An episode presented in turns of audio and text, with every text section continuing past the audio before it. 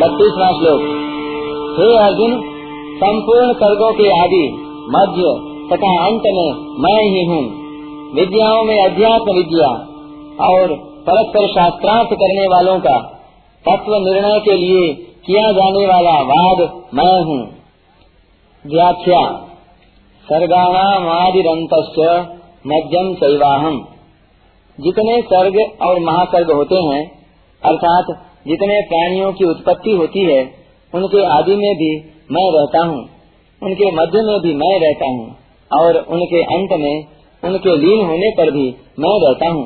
तात्पर्य है कि सब कुछ वासुदेव ही है।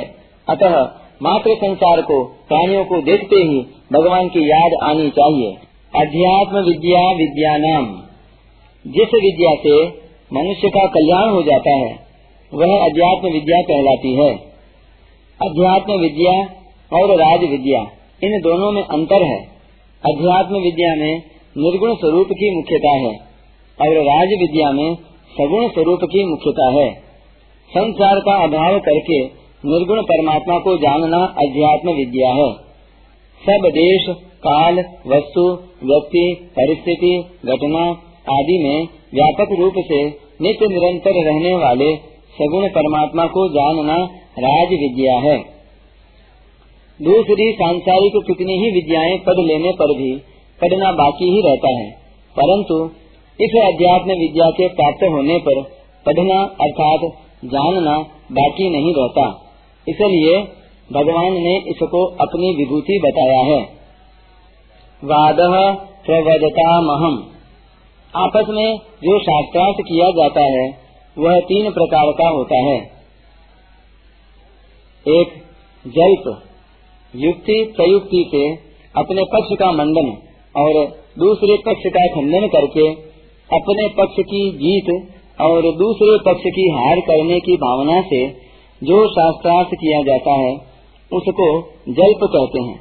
दूसरा वितंडा अपना कोई भी पक्ष न रखकर केवल दूसरे पक्ष का खंडन ही खंडन करने के लिए जो शास्त्रार्थ किया जाता है, उसको वितंडा कहते हैं। और तीसरा वाद। बिना किसी पक्षपात के, केवल तत्व निर्णय के लिए आपस में जो शास्त्रार्थ, विचार विनिमय किया जाता है, उसको वाद कहते हैं। उपर्युक्त तीनों प्रकार के शास्त्रार्थों में वाद श्रेष्ठ है। इसी वाद को भगवान ने अपनी विभूति बताया है। परिशिष्ट भाव। लौकिक विद्याओं में अध्यात्म विद्या। अर्थात आत्मज्ञान श्रेष्ठ है। इसी को गीता के अध्यायों की पुष्पिका में ब्रह्म विद्या कहा गया है। अध्यात्म विद्या अर्थात आत्मज्ञान को अपनी विभूति बताने का कारण है कि यह सबसे सरल है, सबसे सुगम है और सबके प्रत्यक्ष अनुभव की बात है। इसको करने में, समझने में और पाने में कोई कठिनता है ही नहीं। इसमें करना, समझना और पाना लागू होता ही नहीं।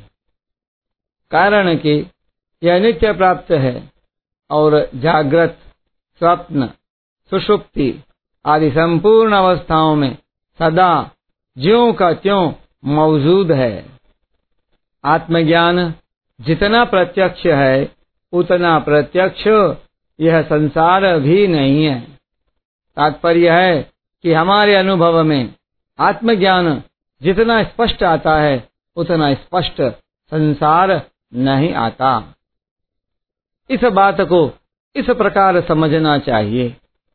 हम अपने बालकपन को देखें और वर्तमान अवस्था को देखें तो शरीर वही नहीं रहा। आदत वही नहीं रही, भाषा वही नहीं रही, व्यवहार वही नहीं रहा, स्थान वही नहीं रहा, समय वही नहीं रहा, साथी वही नहीं रहे, क्रियाएँ वही नहीं रही, विचार वही नहीं रहे, सब कुछ बदल गया। पर सत्ता रूप से हम स्वयं नहीं बदले। तभी हम कहते हैं कि मैं तो वही हूँ जो बालकपन में था। तात्पर्य यह हुआ कि जो बदल गया, वह अलग स्वभाव वाला है और जो नहीं बदला, वह अलग स्वभाव वाला है। जो नहीं बदला, वह हमारा असली स्वरूप अर्थात शरीर ही है और जो बदल गया, वह शरीर है। यह आत्मज्ञान है।